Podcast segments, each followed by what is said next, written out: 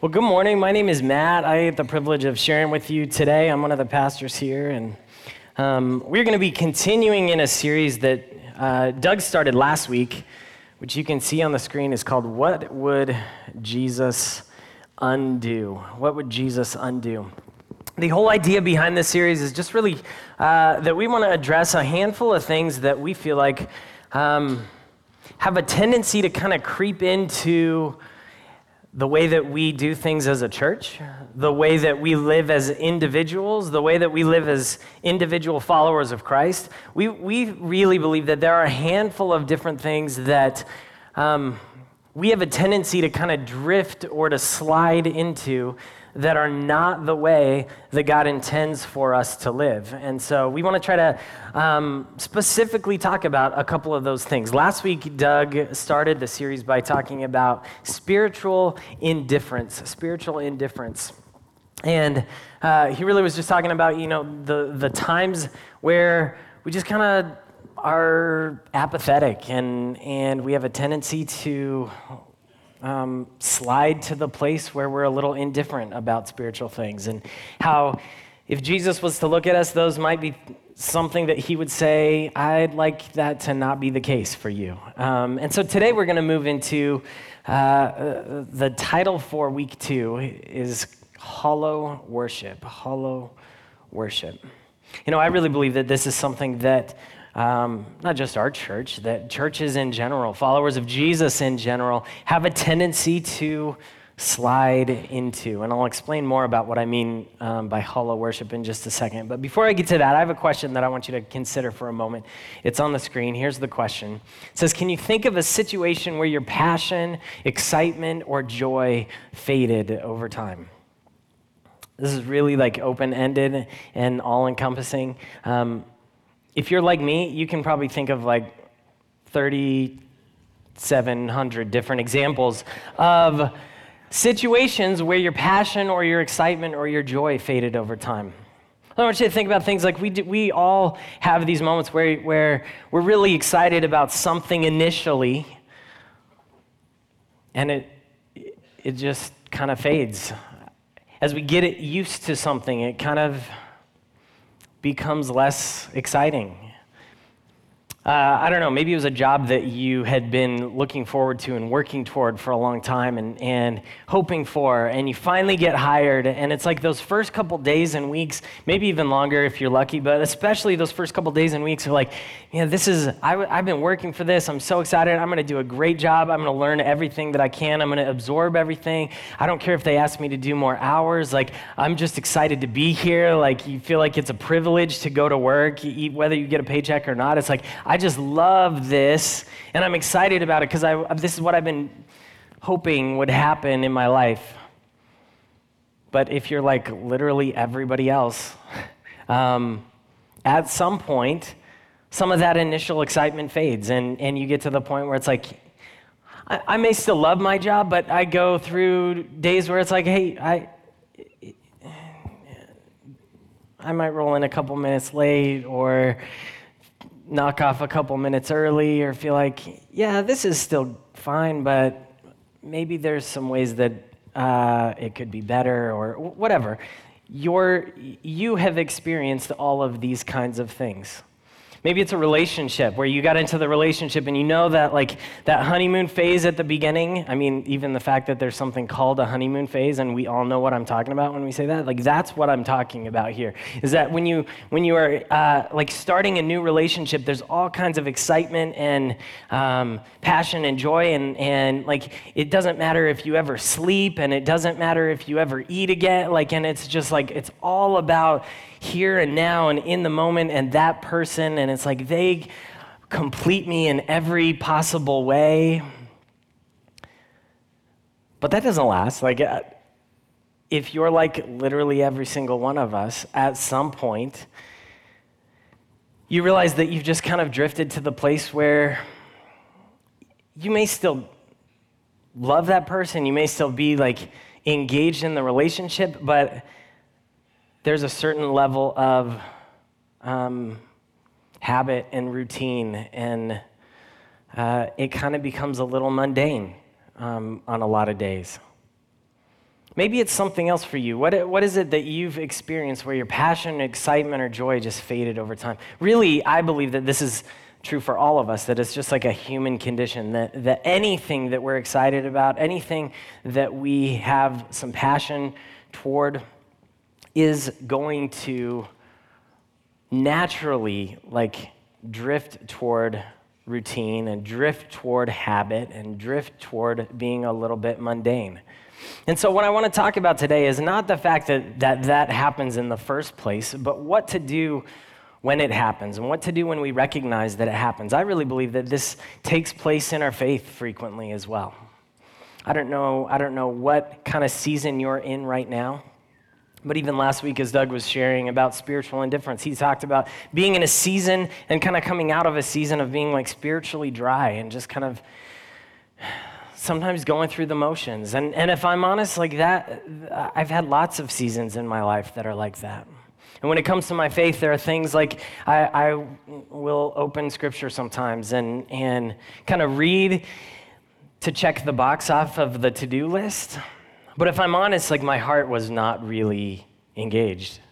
If I'm honest, sometimes I can get to the end of the page and realize I actually was just thinking about like my to-do list for today and wasn't really paying attention to anything that I just read. Like I don't know if I could tell you anything that I just read. And and I think that we all do that from time to time. There are, there are days that I walk into this room, if I'm, if I'm honest, and I know that we are here as a community and we're here to um, worship together. We are here to open the word together. And there are days that I walk in and I may, I may sing, I may participate, I may even raise my hand once in a while, but honestly, like if I was being really transparent, like my heart's not always there. And I'm not always like fully present in the moment worshiping God. There are a lot of ways that I think that we drift toward going through the motions and that we drift toward a place where our heart is just not engaged to the level that it once was. If you can like identify with any of those things that I just shared, would you just give me like a little bit of like a head nod? Like, yep, I feel you on that. Like I've I've been in those places before. Hollow worship. Before we get into much more, I want to just read to you um, from the book of Mark, um, chapter 7 in the New Testament. This is one of the four places in the New Testament where we kind of have the narrative um, of Jesus and his time here on earth. And so, chapter 7 is, it's not going to be on the screen, but you can follow it in your Bible if you want, or you can look on the YouVersion app if you want. Um, chapter 7 just tells us about one of these encounters that Jesus has with um, some folks. This is a specific encounter where Jesus is speaking with some Pharisees and some religious leaders. Um, here's what it says Mark chapter 7, starting at verse 1. It says, Now when the Pharisees gathered to him with some of the scribes who had come from Jerusalem, they saw that some of his disciples ate with hands that were defiled, that is, they were unwashed. For the Pharisees and all the Jews do not eat unless they wash their hands properly, holding to the tradition of the elders. And when they come from the marketplace, they do not eat unless they wash. And there are many other traditions that they observe, such as washing of cups and pots and copper vessels and dining couches. And the Pharisees and the scribes asked him, Why do your disciples not walk according to the tradition of the elders, but eat with defiled hands? So, in those days, there, the, the Jewish people, um, and especially the religious leaders of, of um, the Jewish people, had many customs and traditions and habits that they had um, kind of built into their daily routines. And this all kind of stemmed back to ancient Israel and the original um, law given to the people. But they had kind of even taken it steps further past that. And so these, these religious leaders are looking at Jesus and his disciples, and they are very used to practicing these habits and these rituals and these traditions um, in order to basically keep themselves in a place where they were spiritually acceptable to God. And they look at Jesus and his followers and notice something and notice none of your disciples seem to, to go through the same habits and patterns and traditions and customs that we require of all the people. Like, why is it that you guys think you're special and don't have to follow the same traditions? And so, this is what Jesus says in response to this question. He says, Well did Isaiah prophesy of you hypocrites. He says, As it is written, this people honors me with their lips, but their heart is far from me. In vain do they worship me, teaching as doctrines the commandments of men. You leave the commandment of God and hold to the tradition of men. So, Jesus, in, in his response to this question, why do your disciples not seem to follow all the traditions that are customary for Jews to follow? What, what's the deal, Jesus? Jesus responds by saying, well, he responds by quoting the prophet Isaiah, who hundreds of years prior to this um, had spoken of the people in, and their relationship, their worship of God, and says, um, and so Jesus quotes Isaiah and says, The people honor me with their lips, but their heart is far from me. They worship me in vain. He says they're, they're going through the motions, but their heart is not in it. So, point number one, there's a couple blanks to fill out. It's just this that God is not interested in people who worship with their lips, but whose hearts are far from Him.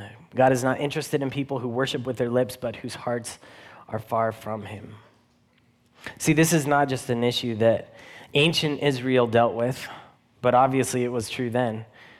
It's not just an issue that in Jesus' day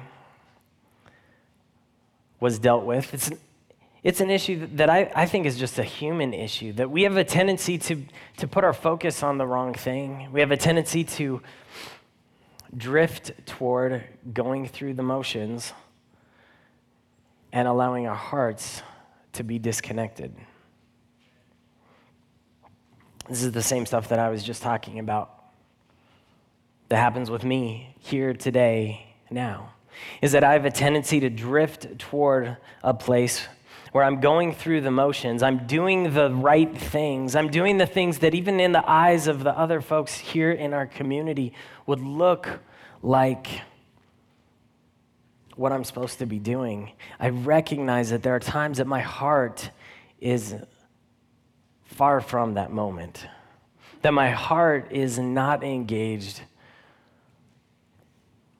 with where God wants me to be. God is not interested in people who worship with their lips, but whose hearts are far from Him.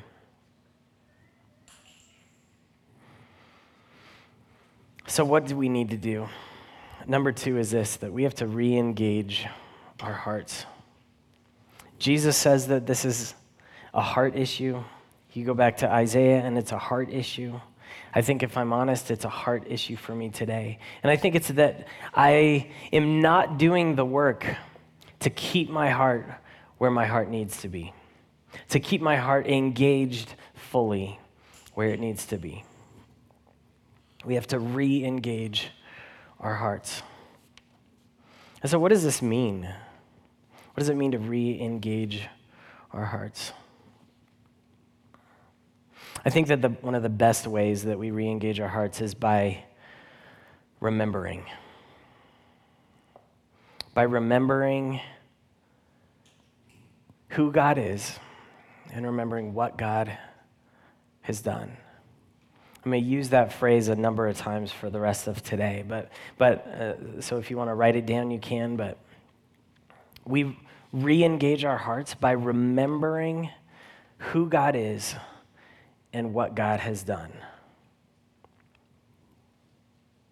I was reading this, uh, my wife and I read like a marriage devotional together most days, and we were just reading, it was like last week. And one of the things it was talking about in this, in this devotional that we were reading together was how in um, a relationship or in a marriage that this same tendency creeps in frequently. And, and the kind of thing happens where um, you find yourselves one day all of a sudden kind of just going through the motions and and um, you may still love the other person you may still be like present and and want the relationship to thrive and grow but if you're honest it just kind of most days are just the same as the day before and most moments are kind of predictable because you've been doing the same habitual things for years and years and years. And it talked about how to re-engage the heart. One of the most helpful things it gave this like practical thing to do. And it said just spend some time sitting with a, a pad of paper or whatever and just just try to remember what it was like when you first met. And try to remember what it was like when you first started dating. What were some of the things that attracted you to this person? You probably didn't get into this relationship thinking I hope one day everything just becomes really mundane. Like, there were probably things that really drew you to this other person. What were they? Like, go back in your memory and remind yourself what it was at the start, and then just tell each other about it. Like, take your list and take their list and share about it. It's just this interesting thing that I think that we just have this tendency to forget. I think that our hearts can become disengaged when we forget. This interesting thing happens in uh, all of the Old Testament as you're reading about the nation of Israel and, and their ups and downs and, and uh, the things that take place with them over the course of a few thousand years. One of the things that I find interesting as I read through the Old Testament and, and the, the things that I think is worth paying attention to is that um, things change so quickly. And so you can be reading, like on one page, about how God is at work in the nation of Israel and is doing significant things like rescuing them from hundreds of years of slavery or just as an example. And then you flip the page, and it's like all the people just forgot about what God had done for them. You turn the page, and all of a sudden, the people of Israel are, are saying, like, God must not care about us anymore. He must not be present. He's not taking care of us. Let's just go back to slavery. Let's go back to Egypt, where at least like we knew that there was going to be a meal the next day. And they start talking about worshiping other gods and thinking, like, maybe he's not who he said he was. And they just have this tendency to forget who God is and what God has done so, so quickly. And so um, Moses tells the people this in Deuteronomy chapter 4. He says this He says, Only be careful and watch yourselves closely so that you do not forget the things that your eyes have seen or let them fade from your heart as long as you live. It's interesting to me that, that the leader of the people would feel like he has to tell the people not to forget what God has done. Yet I think in our spiritual lives, so often the drift starts to happen, our hearts start to become disengaged. When we start to forget who God is and what God has done. And it's that time when our heart becomes disengaged that our worship starts to lack substance. That our worship starts to become routine and mundane and habitual. Be careful and watch yourselves closely so that you do not forget the things your eyes have seen or let them fade from your heart as long as you live. Second Peter, um, in the New Testament, Peter has a similar thing that he has to share. He says, So I will always remind you of these things, talking about just the goodness of God, what God has done. I will always remind you of these things, even though you know them, you know them in your head, and you're firmly established in the truth that you have. But I think it's right to refresh your memory. I think sometimes we know in our heads, we know the things, but when we forget what God has done, when we forget who God is, our hearts start to disengage. And our worship can become hollow.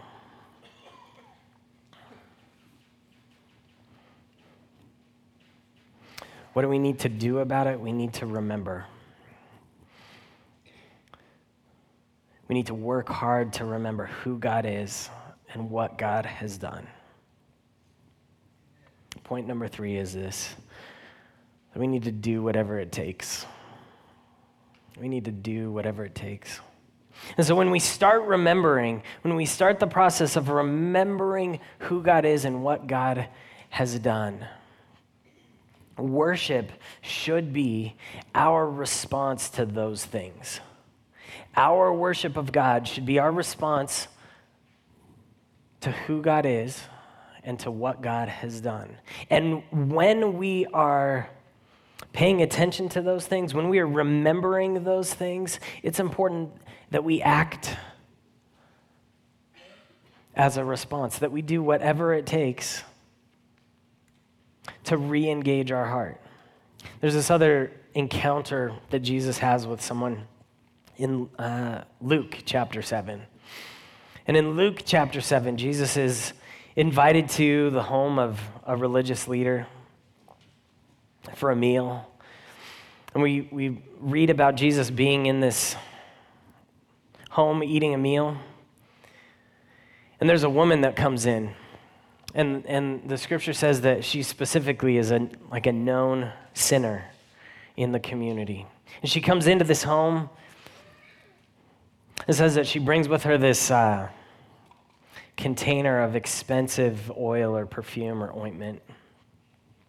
And that as Jesus is sitting here in, the, in this setting with community leaders, religious leaders, this woman who is kind of a known sinner walks into the room and she brings her expensive perfume. and says that she just starts weeping. She says she approaches Jesus and, and lets her tears fall on his feet. And she takes her hair and begins to wipe kind of the muddy mess off of his feet. And she does this, and then she takes this expensive perfume and, and pours it on him. And, and I just think about this sometimes. When, when I read that, I kind of wonder, like, I wonder which I would be more likely to, to be like. Like, which response would be more likely mine? After this woman does this stuff, the, the host of kind of this meal, the religious leader, says, How can you let her do this? Don't you know like who she is? Don't you know that she's a sinner? And I kind of wonder sometimes, like, who am I more like? When I'm confronted with who Jesus is and what he's done, Am I the one that's more likely to kind of stand in the back and keep my arms crossed? Kind of maybe still go through the motions? Or am I the one who would be willing to do whatever it takes to approach Jesus, to respond to who he is and what he's done without care or consideration for what anyone else thinks about me, without care or consideration for what else is happening in the moment. See, I think sometimes our worship becomes hollow because we just forget who God is and what God has done. I think if we were able to effectively remember who He is and what He's done for us, it would be hard not to be like this woman. It would be hard not to pour out everything we have in gratitude and thanks to worship our God. And that would not be hollow worship.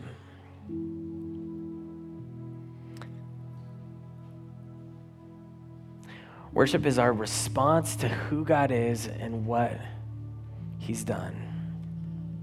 And we need to do whatever it takes to re engage our hearts and get back to that place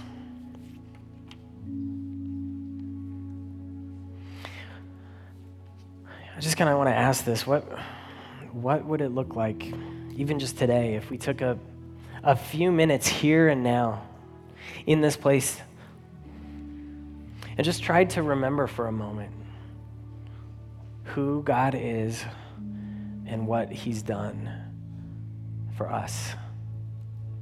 Would you take a moment and just close your eyes wherever you're at? Who is God? And what has He done for you?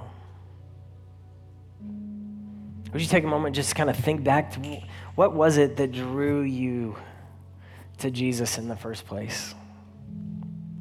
What was it like at the beginning when you first started to wrap your mind around the fact that He was going to love you and forgive you?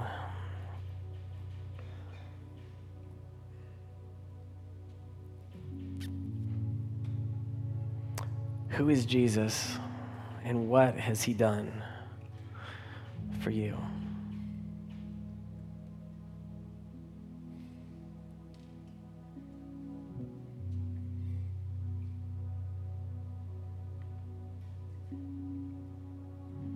I think it's important for us just to dwell in that for a second and just to be reminded of God's goodness and His grace and His love.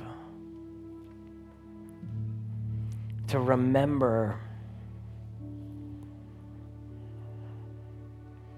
who He is and to remember what He's done.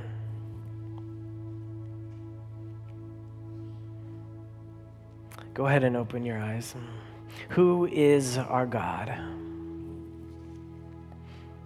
God is our rock and our Redeemer.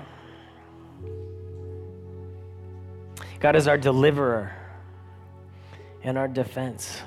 God is our strength and our shield and our salvation.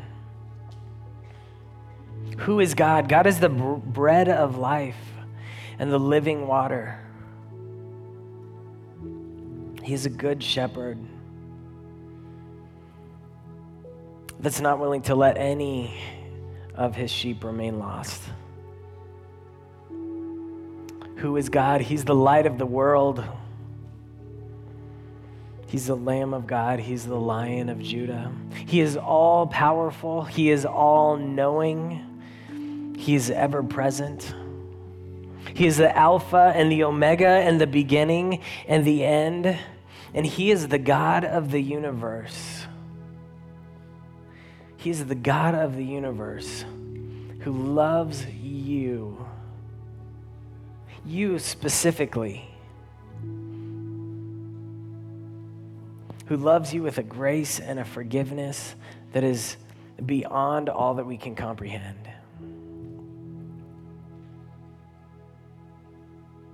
We need to remember who God is and what God has done.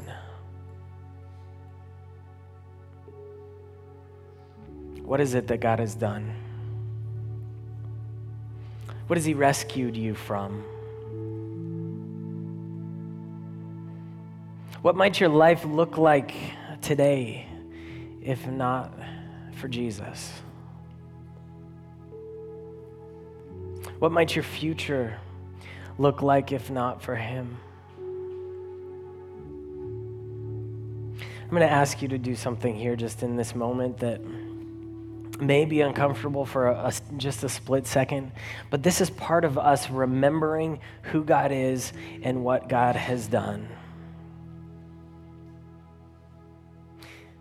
If you feel like at some point in your past, if you feel like God stepped in and intervened and changed your marriage, maybe brought it back from life support that God brought healing in a way that is unexplainable except for that it came from Him, would you just stand up where you're at?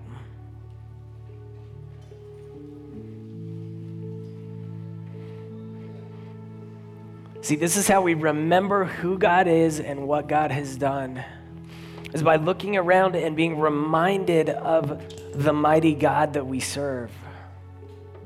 If you feel like your life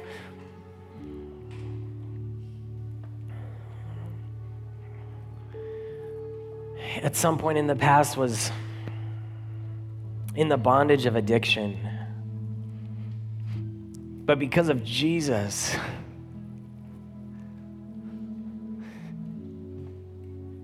because of Jesus, you can sit here and say, I'm free.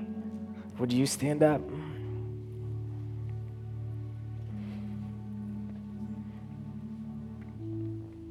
See, this is how we remember who God is and what God has done so that we can respond to Him with hearts that are engaged.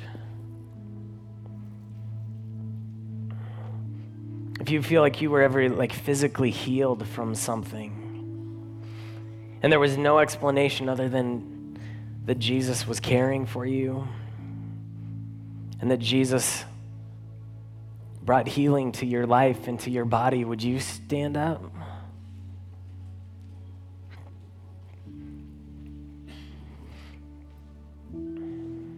If you've gone through incredible pain, but you can look back now and recognize and know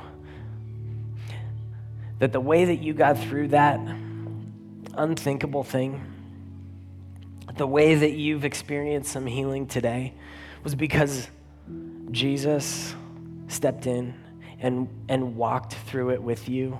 Would you stand up?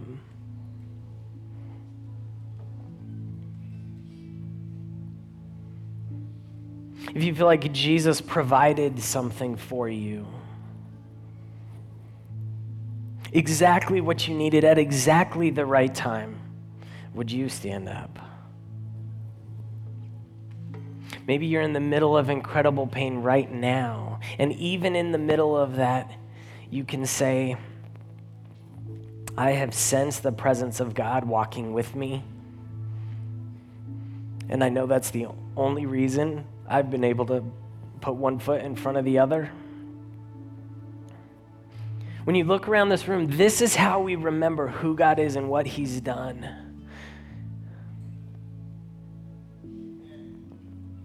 We serve a good God who deserves, he deserves our hearts. And he deserves for us to not to just go through the motions. He deserves for us to not settle for something that's mundane and habitual. He deserves for us to give everything, to respond to him because of who he is and what he's done because he's holy and just and worthy of our praise and worthy of our hearts. He is good.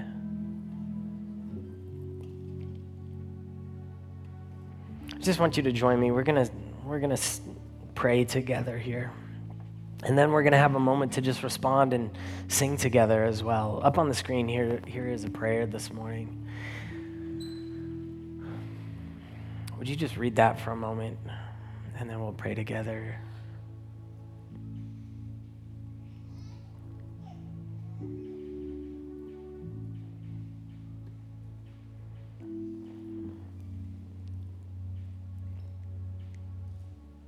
If you feel ready to pray this prayer, would you just join me right now? God, you are my rock when I'm broken, my way when I'm lost, and my light on the darkest day.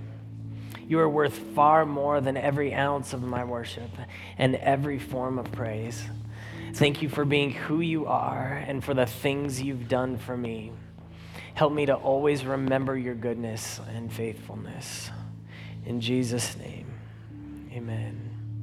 We're going to sing together right now, and I just, whatever you need to do, if you need to stand there and lift your voice, if you need to raise your hands, if you need to fall on your face, if you need to sit back down and have a moment of quiet reflection, would you just let your heart and your mind and your strength and your soul all come together in this moment right now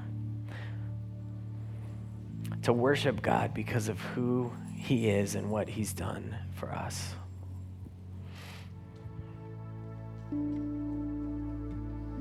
I love you, Lord.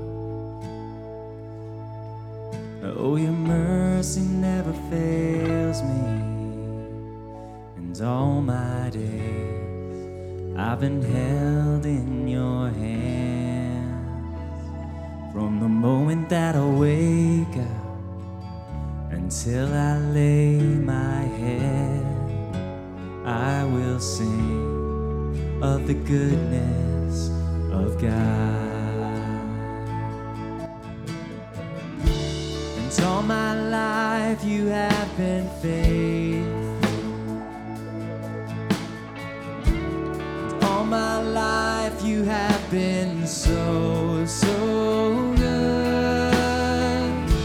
With every breath that I am able, I will sing of the goodness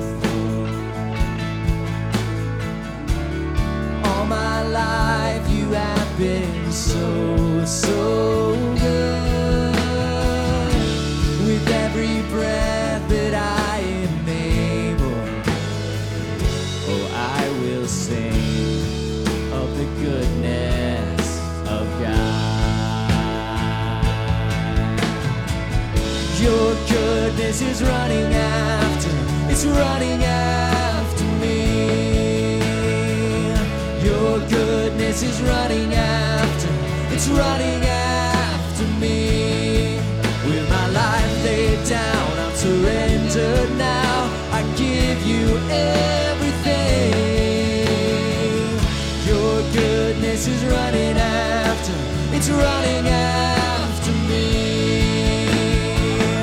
Your goodness is running after, it's running after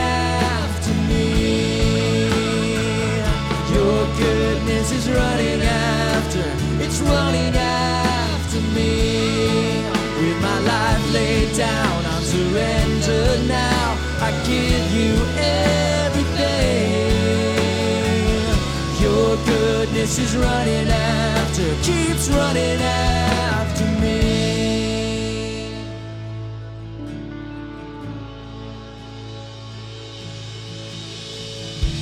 It's all my life have been faithful. And all my life you have been so, so good.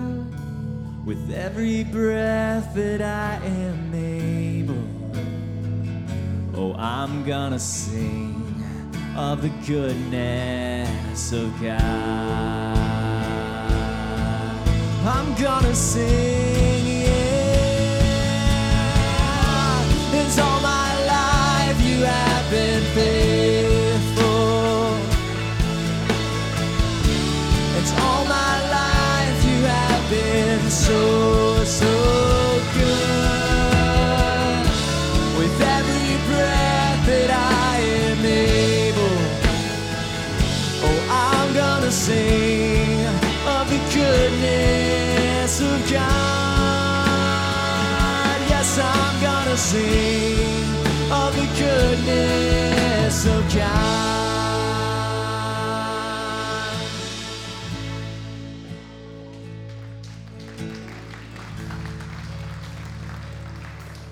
Let's sing one more time. All my life you've been faithful. All my life you have been faithful. All my life you have been so, so good. With every breath that I am able, oh, I'm gonna sing of the goodness of God. I'm gonna sing of the goodness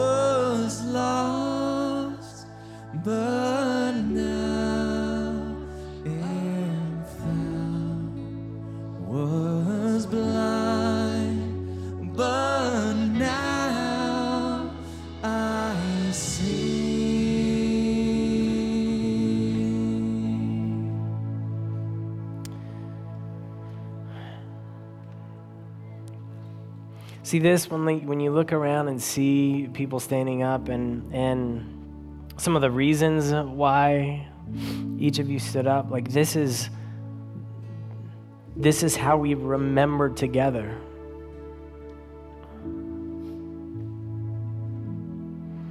I don't think it was an accident that, that we're told in Scripture to remember that Moses says, Be careful that you don't forget the things that you've seen and the things that have happened.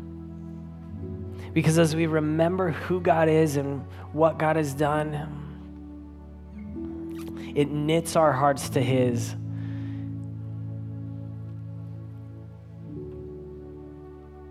In a way that, that nothing else can. He is a God that is good and that is faithful and that is just and that is filled with love and forgiveness and grace and hope for you and for me. And it is a privilege to be reminded of God's goodness through your lives this morning. Father, thank you for your love for us. Thank you for who you are. God, thank you for what you've done. Thank you for what you continue to do. Thank you for your patience with us. Thank you for your faithfulness. God, would you help us to remain in a place where our hearts are engaged, where we don't have any choice but to respond to what you've done by falling on our knees telling you how grateful we are and how thankful we are to be a part of your family and to receive the good things that you have to offer us. In Jesus' name we pray. Amen.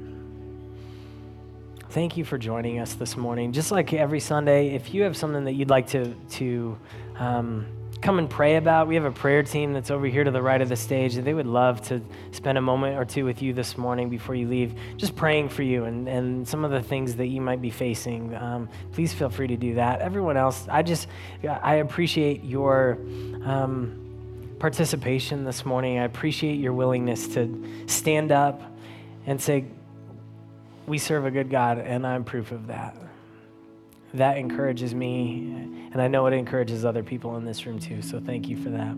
Have a great week.